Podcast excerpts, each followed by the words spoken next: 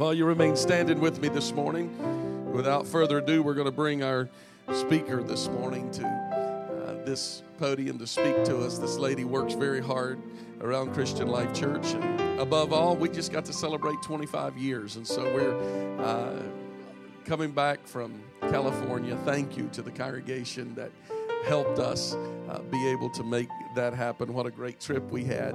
And uh, back for Mother's Day. And uh, she always brings a, a, great word to this congregation. And I felt it appropriate today on Mother's Day to have the mother of the church bring the word of the Lord to us today. Come and bring the word of the Lord to us today. Well, praise the Lord, everyone. You may be seated. Michael Brooks, did my husband just call me the mother of the church? I heard that too.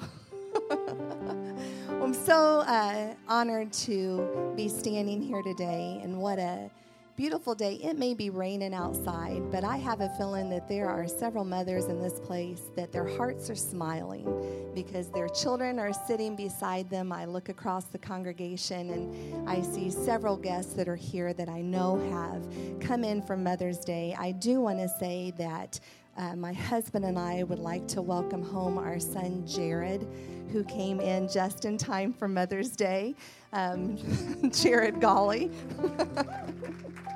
He is uh, we our adopted son. If you'll remember, last year he was with us on Easter, and uh, we had family portraits together.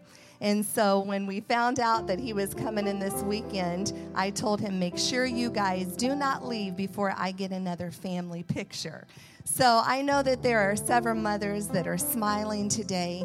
And I'm going to be honest with you that the Lord has laid something very specific on my heart for the mothers in this place. And so I'm not necessarily here to entertain you. So, what I thought that uh, I would do for your uh, entertainment enjoyment was to bring a very special, precious group of children out. Brantley, would you like to come stand with Aunt Net? Come on. That's what I thought. And these young children are getting ready to serenade their mothers. So, if you mothers are wanting to get video and you're wanting to get pictures, I am giving you a free pass to stand up, come on up to the front so that you can see your sweet little darlings up here singing to you. And I believe that the song that they are singing is to the tune you are my sunshine. So, why don't you put your hands together and welcome the youngest portion of our children's ministry classes? Come on up, moms.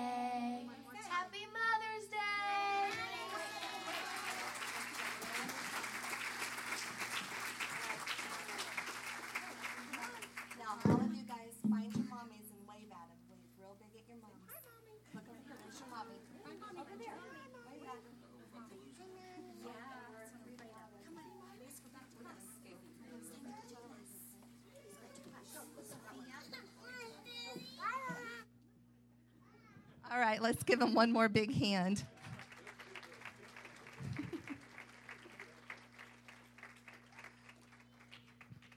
Those kids are my heartbeat. I love being able to be a part of children's ministry. We have such an incredible staff. You guys bring your kids every Sunday morning and you send them in to some wonderful ladies that invest in your children. And I got to tell you that when you have the resources of uh, children's ministry staff that are willing to invest in your children, man, what an incredible resource that are there to help parents and to instill in your children a love for God. And that is the most important thing. Amen. I'm going to draw your attention to the book of Exodus, the second chapter, verses 1 through 10. And there went a man of the house of Levi and took to wife a daughter of Levi. And the, women, the woman conceived and bare a son. And when she saw him that he was a goodly child, she hid him three months. And when she could no longer hide him, she took for him an ark of bulrushes and dabbed it with slime and with pitch and put the child therein. And she laid it in the flags by the river's bank. And his sister stood afar off to wit what would be done to him. And the daughter of Pharaoh came down to wash herself at the river, and her maidens walked along by the river's side. And when she saw the ark among the flags, she sent her maids to fetch it. And when she had opened it, she saw the child, and behold, the babe wept. And she had compassion on him and said, This is one of the Hebrews' children. Then said his sister to Pharaoh's daughter, Shall I go and call to thee a nurse of the Hebrew women, that she may nurse the child for thee? And Pharaoh's daughter said unto her, Go. And the maid went and called the child's mother. And Pharaoh's daughter said unto her, Take this child away and nurse it for me, and I will give thee thy wages. And the woman took the child and nursed it. And the child grew, and she brought him unto Pharaoh's daughter, and he became her son. And she called his name Moses, and she said, Because I drew him out of the water. I want to speak to you for just a few moments today on a subject titled The Blessing of a Jochebed Spirit. The blessing of a Jochebed spirit.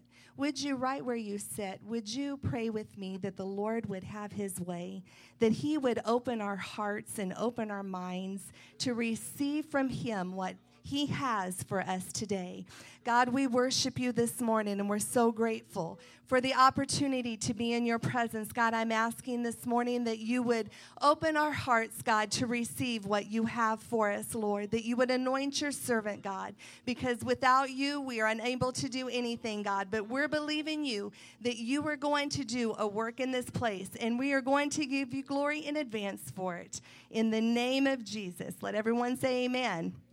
Now, I know it's Mother's Day, but we're going to have a good time in here. And I know that you're going to help me preach or speak, right? from the time that children graduate from primary class in Sunday school, they are familiar with the story of Moses. Pictures of a small basket floating in the Nile River with a perfect looking baby tucked safely inside hang on classroom walls. In the picture, you will find a young girl, the baby's sister, hiding in the bulrushes on the banks of the Nile, keeping an eye on things. And then there is the princess, Pharaoh's daughter, frolicking in the water in front of the palace, who finds the basket and baby and takes him as her own son.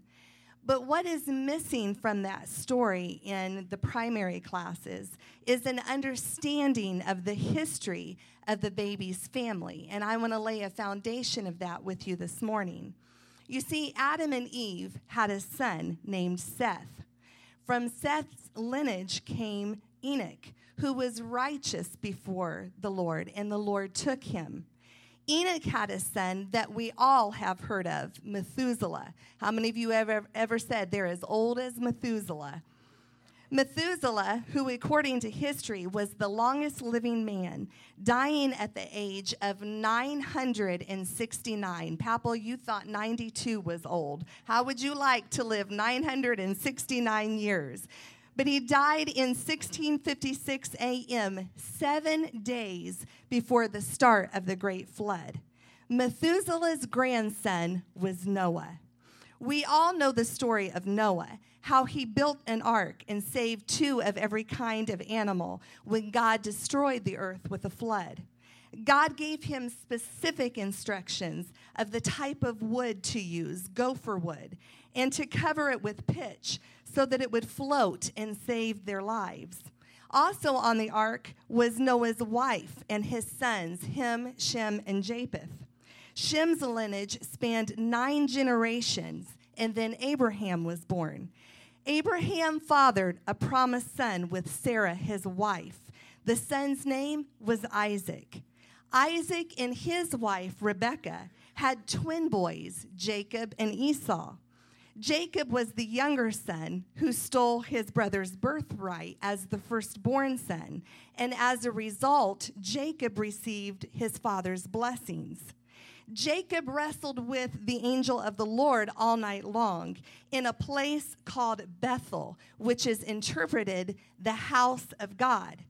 Jacob refused to let the angel go until he blessed him. The angel of the Lord blessed him, and Jacob's name was changed to Israel, which means he who prevails with God. Israel had 12 sons. One of his sons was Judah, from whom came King David. In 42 generations came our Savior, Jesus Christ. Another of Israel's sons was Levi. Levi had a grandson, Amram, who was the father of the baby in our story, Moses. What a lineage of godly men for Moses to follow. The children of Israel had been in captivity in Egypt for 400 years when Moses was born. The Israelites had entered into Egypt under the best possible circumstances. There was a severe drought in their homeland, but the Nile Delta region was well watered and prosperous. Their brother Joseph whom they had sold into slavery, and then lied to their father Israel, telling him that a wild animal had killed their brother, had become a trusted advisor to Pharaoh. Joseph forgave his brothers, understanding that it was God's plan for his life to be in Egypt, and was reunited with them and his father Israel in that land. Because of Joseph's favor with Pharaoh, his father and his brothers found favor in Egypt too. Pharaoh's love for Joseph compelled him to give Israel and his family their own parcel of land known as Goshen, which is interpreted the place of plenty. The Bible says that Israel and his family were fruitful in Goshen and increased abundantly, and the land was filled with their people. Eventually, Pharaoh died, as did Israel and Joseph and the entire generation of his brothers. Then a new Pharaoh arose who knew not Joseph. The Pharaoh in the opening chapter of Exodus was fearful of the Israelites because they were exceeding mighty. He feared that they would join with a foreign army against the Egyptians or would start a rebellion. In the first chapter of Exodus, we find that Pharaoh, in an attempt to keep the children of Israel from multiplying, set taskmasters over them and afflicted them with burdens.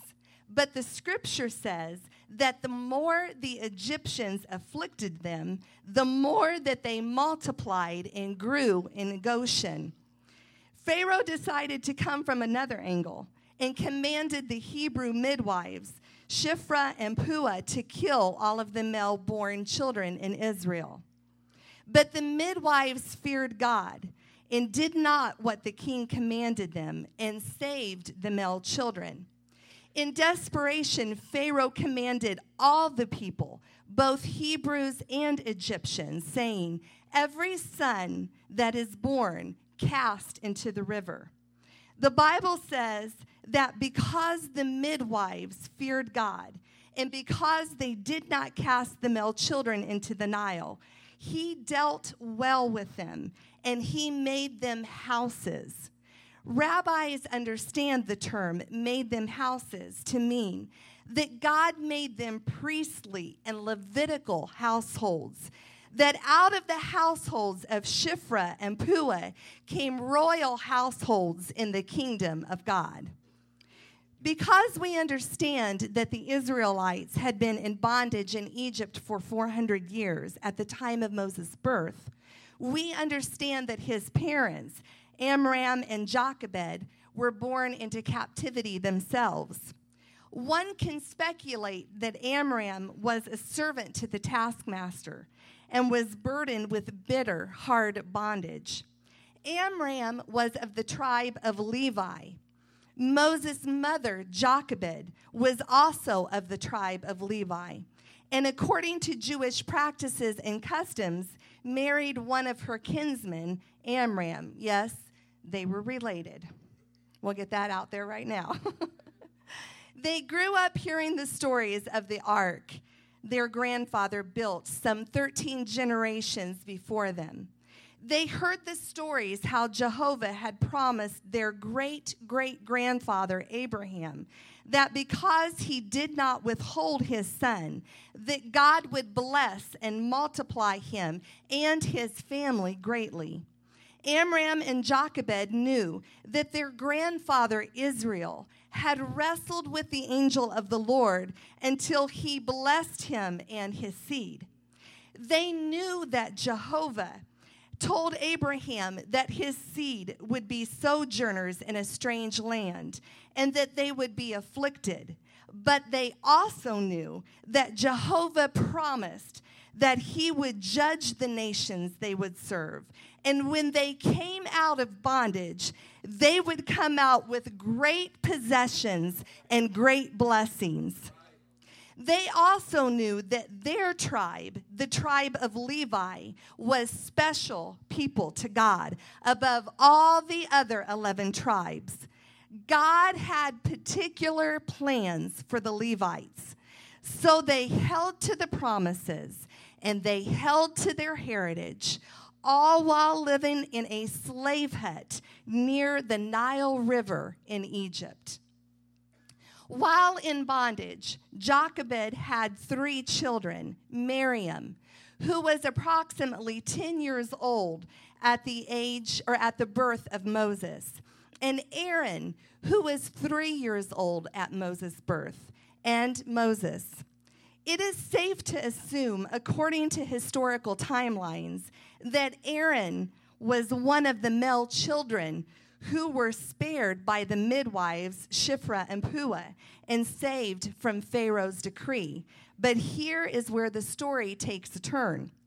Jewish historians record that rabbis identified Shiphrah, which means fair one or one who beautifies children after birth, as being Jochebed, being interpreted, Jehovah is her glory. Jochebed knew that because she feared the Lord and because she spared the Hebrew boys, her son Aaron being one of them, that God was dealing with her well and was giving her a priestly household. All three of her children became spiritual pillars for the Hebrew people. You see, her daughter Miriam became a prophetess and her son Aaron became the high priest of Israel. But Moses became the greatest leader of Israel of all times. He was the voice of God to Pharaoh. He led the children of Israel out of bondage. He was the giver of God's law to his people. He was an advocate for the Israelites before God to spare them from God's judgment she knew that her children were of the tribe of Levi, a people set apart for God's purpose. The Levites were set aside from the other tribes of Israel by God for service in the tabernacle. They were responsible for the altar and they were responsible for sacrifice. The offerings meant for God were entrusted to the Levites. They kept the sacred things of the temple. They offered incense of praise unto God. Numbers 18 and 8 says that all of these things were reserved for the Levites by reason of the anointing of God. The fact that her three children were born in a slave hut in Egypt and became spiritual pillars for the children of Israel speaks of the influence of Jochebed. Jochebed portrayed unprecedented character. She was selfless, risking the wrath of Pharaoh in order to please God. She was deeply devoted to her family, willing to save them at any cost. She led them by example and inspired them by her own life's pattern, raising them, them in obscurity only to rise in greatness. Deep and abiding love for her heritage as a daughter of Levi was one of her characteristics. Unwilling to allow the extinction of a Levitical generation, she was kingdom minded. She understood that God's plan and will had to move forward. However, Jochebed's most distinguishing characteristic was her faith. Hebrews 11:23 says, "By faith Moses, when he was born, was hid 3 months of his parents because they saw he was a proper child, and they were not afraid of Pharaoh's commandments." They trusted in the promise of Jehovah and his delivering power. When the scripture says they saw that Moses was a proper child, most would believe that Amram and Jochebed saw his beauty, the perfectness of his skin, felt the softness of his hair, fell in love with the irresistible dimples in his hands and legs, or was smitten by the warmth of his sweet embrace. But what the scripture actually means is that Moses' parents saw that he was different because he was strong and he was a healthy baby, not sickly or weak. With infant mortality high in Egypt, they recognized that Moses was vigorous and well and could survive the conditions of slavery. So they hid Moses for three months can you imagine uh, trying to stifle the cries of a three month old infant? How did a 10 year old girl and a three year old boy keep the secret of a baby brother? Had Jochebed hid his brother Aaron just three years before? But as long as Amram and Jochebed shielded Moses from the destructive powers of the world, he was safe. They hid him within the four walls of their own home. Their home was a safe abode, and nothing could harm Moses while he was in their home. Thank God for parents who create homes like Amram and Jochebed and keep their children safe from the destructive powers that surround them on a daily basis. Soon the time came that things had to change. Moses could not continue to grow and thrive under those circumstances. His cries became too loud and his needs became too great. If Moses stayed hidden, his strength would be weakened and his ability to survive his circumstances would dwindle.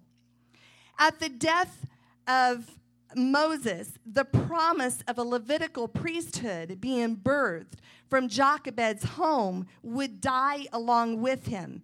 It was only a result of Moses' survival and the fulfillment of God's purpose for his life that Miriam became a prophetess and Aaron became the high priest. These things could have not come to pass in her children's lives had they remained in bondage. Jochebed understood that she did not have the ability on her own to be the mother that Moses needed her to be. She knew that in order for her children to reach the full potential of what God's purpose was for their lives, she had to remove herself out of the way as Moses' mother. Jochebed made the hardest decision any mother could ever make. She was willing to allow God to redefine her role as mother. She was willing to place him in the hands of God and remove her hands from Moses' life. Can you imagine the inner turmoil of Jochebed, who understood that by making that decision, she would never watch her son take his first steps? She wouldn't walk him to the front of the schoolhouse for his first day of kindergarten.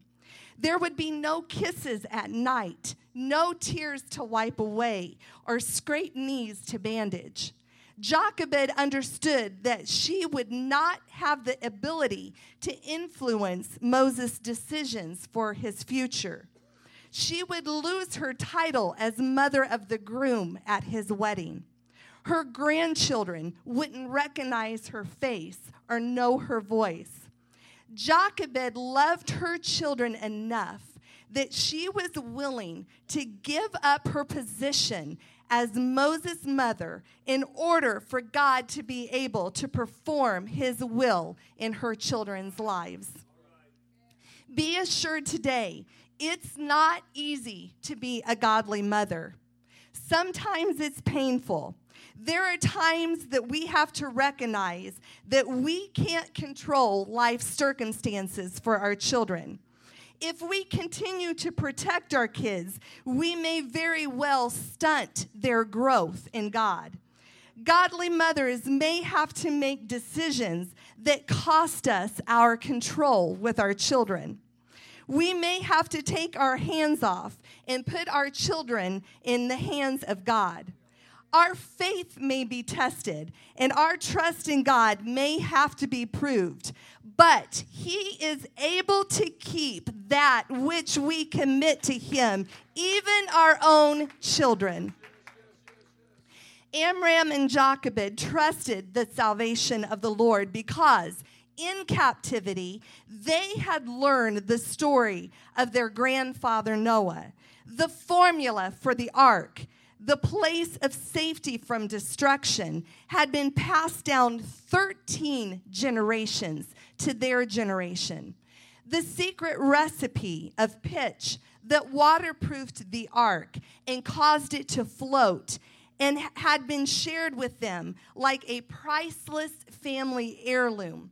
The scripture says in Exodus 2 that Jochebed made an ark for Moses of bulrush and she covered it in pitch, and she laid the small ark in the flags near the river's bank.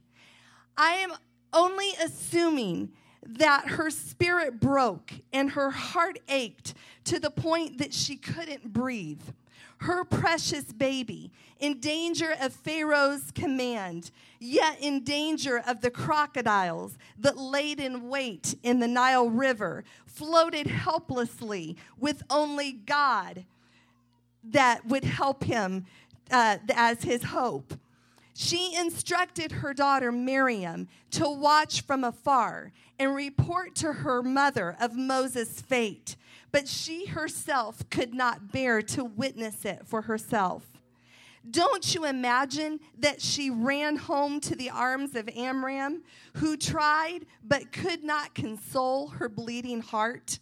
I can hear a mother's groan as she pleaded with Jehovah to do whatever he had to do to save her son's life. Some of you have been there. Some of you are there now. You've cried, you've prayed, You've begged God. You've almost lost your mind with worry. You couldn't stand to watch as your child floated near danger. You have turned your child over to God and then grasped for control once again. Hear me today when I say that the salvation of the Lord is for your children, just like it was for Moses your lineage may not be of the tribe of Judah or of the tribe of Levi, but you have been grafted into the vine, adopted into the body of Christ, and every promise of God is for you, just as it was for Jochebed and Amram. Train up a child in the way that they should go, and when they are old, they will not depart from it. Train them up, pass the stories along, increase their faith in Jehovah, and you will reap the blessing of a Jochebed spirit. The story goes that Pharaoh's daughter saw the ark and instructed her maidens to fetch it for her. Scripture says that when she opened the ark, that she saw the baby and he wept and she had compassion on the Hebrew child. Where Miriam came from, I'm not quite sure. Would you like for me to call a nurse of the Hebrew women that she can nurse the baby for you? And Pharaoh's daughter said, Go. Miriam went and called her mother, Moses' mother, and she came to Pharaoh. Can you imagine the anticipation of Jochebed, who longed to hold her baby and to calm his cries? Was Pharaoh's daughter going to report Jochebed to her father? Would she force Jochebed to watch as she tossed Moses in the Nile and be consumed by the crocodiles? Pharaoh's daughter never asked Jochebed, Is this your child? Instead, she said to Jochebed, Take this child away and nurse it for me, and I will give thee thy wages.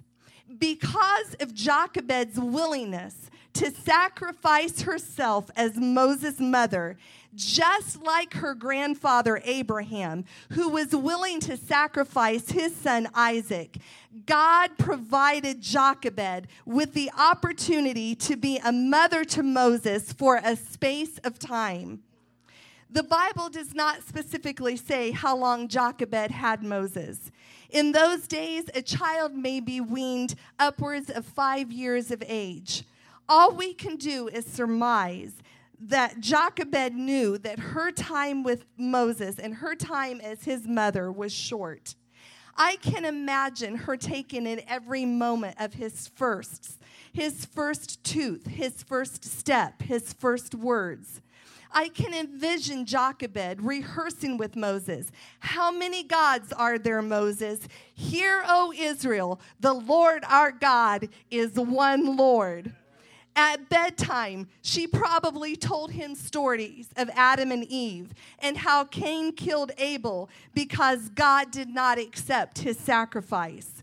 She probably told him about his grandfather Noah and how the ark that saved his family was the exact same type of ark that had saved him in the Nile River. I'm sure Jochebed told him of Abraham and how he himself would rise to greatness because of Jehovah's promise to his grandfather. But most importantly, she had to have told him that although they were in Egypt, that God would send them one that would deliver them just like Jehovah had raised his great uncle Joseph to a place of power with Pharaoh in order to deliver Israel and his seed, God would raise a man up to lead them out of bondage. Maybe this is what settled in Moses' spirit. It could have been this time in Moses' life that grounded him in his identity as a Hebrew and not as an Egyptian. I believe the stories of his forefathers established his faith in Jehovah. But this much I do know. Had Jochebed not been willing to sacrifice her position as the mother of Moses, God's will for Moses' life would have never been accomplished. The Bible does not say that Jochebed lived to see Moses lead the children of Israel out of Egypt. She probably did not witness the pillar of cloud by day. I doubt that she felt the heat of the pillar of fire by night that led the way. Most likely, she never tasted of the water of the rock that sustained them. She didn't glean the manna every morning. All we do know is that her decision to step aside and allow God's will to be performed in her precious child's life that she held so dear not only saved him, it saved an entire nation. Jochebed relinquished her control, her influence, her ability to make decisions on her son's behalf. She refused to make excuses once Moses was an adult as to why he never achieved what God wanted him to because she refused to let go and allow God to lead his way. But instead, she put her child in the hands of a God that she had learned to trust in Egypt. She feared the Lord as Shiphrah, one who beautifies children and she trusted the Lord as Jochebed. Jehovah was her glory. Her fear and her trust in God birthed a royal priesthood in her home and it changed a nation. I'm challenging mothers today. Put your children in the hands of God and remove your hands and allow God to lead their way. Teach them to fear the Lord. Teach them to trust God and to know that their trust in God is their sure foundation. Make sure that their knowledge of God is sure. Pass the stories along. Instill in them a love for the Word of God and the things of God. And let them know that God will be their salvation one day. And when you do, I promise you that you will birth a royal priesthood and a chosen generation in your home because you placed your children in the hands of the Lord. If it's your desire for God to have His will and His way in your children, why don't you just let Him know that this morning? That, Lord, we turn our children over to you and we put them in your hands and trust you, God, to perform your will and make them a royal priesthood for you. And we're going to give you glory for it. Clap your hands to the Lord. Let's stand together today. Maybe there's a mom standing next to you, and if it's appropriate to do so, just reach over and take them by the hand. Right now, we're going to pray one for another and pray the strength of the Lord over every mother in this house today. In the name of the Lord Jesus Christ, we come today, Lord, asking you for help and strength. Lord, to make the hard decisions, although they're the right decisions. God, in raising family and rearing children. God, to do your will and your way, Lord. That mighty things may come from the decisions and the work and the labor of our ladies. God, that you would bless the fruits of their hands, oh God, and that everything they do be blessed. Bless this church through them, oh Lord. Bless their families through them, oh Lord. And God, we give you honor and we give you praise today. And we thank you, oh God. We magnify the name of Jesus. Somebody help me praise him today. Help me praise him today. Hallelujah, hallelujah, hallelujah. We thank you, Lord. We thank you.